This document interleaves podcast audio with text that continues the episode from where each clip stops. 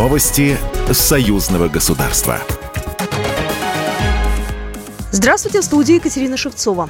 Глава Верхней Палаты Российского парламента Валентина Матвиенко в ходе доклада президенту Российской Федерации Владимиру Путину о результатах работы Совета Федерации весеннюю сессию упомянула историко-культурный проект союзного государства «Поезд памяти», сообщает портал Кремлин.ру. Также Валентина Матвиенко отметила юбилейный 10-й форум регионов России и Беларуси, который прошел в Башкортостане. Практически все субъекты Российской Федерации регионов России сегодня не просто сотрудничают, а уже объем этого сотрудничества и взаимной торговли и инвестиционные и совместные проекты реально соответствует масштабу союзного государства, подчеркнула глава Совета Федерации.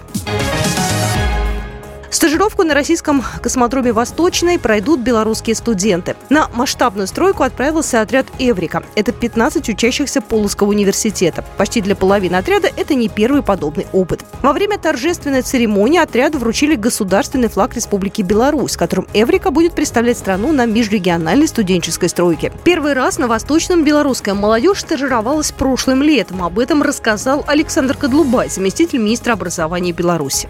Проекты с Российской Федерацией, они разнообразны.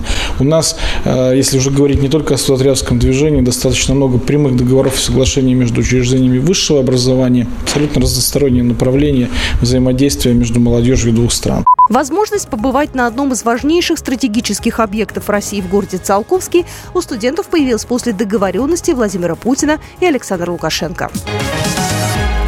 Российские и белорусские подростки принимают участие в работе вахты памяти в Псковской области «Невельский фронт-2023», который открылся во вторник на территории Невельского района области. Одновременно с этим стартовала и поисковая экспедиция к местам ожесточенных боев, которые проходили в этих местах в годы Великой Отечественной войны.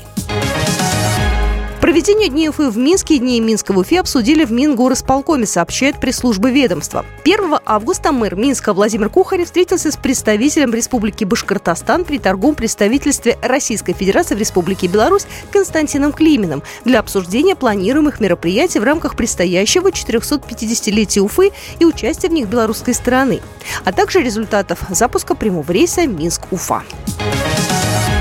Нового руководителя мемориального комплекса «Брестская крепость Герой» представил сотрудникам первый заместитель министра культуры Беларуси Валерий Громада. Им стал Александр Каркатадзе, сообщил телеграм-канал Министерства культуры Беларуси. В мемориальном комплексе Каркатадзе работает с 2003 года. 13 лет занимал должность заведующего филиала музея «Пятый форт».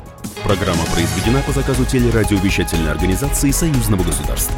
Новости Союзного государства.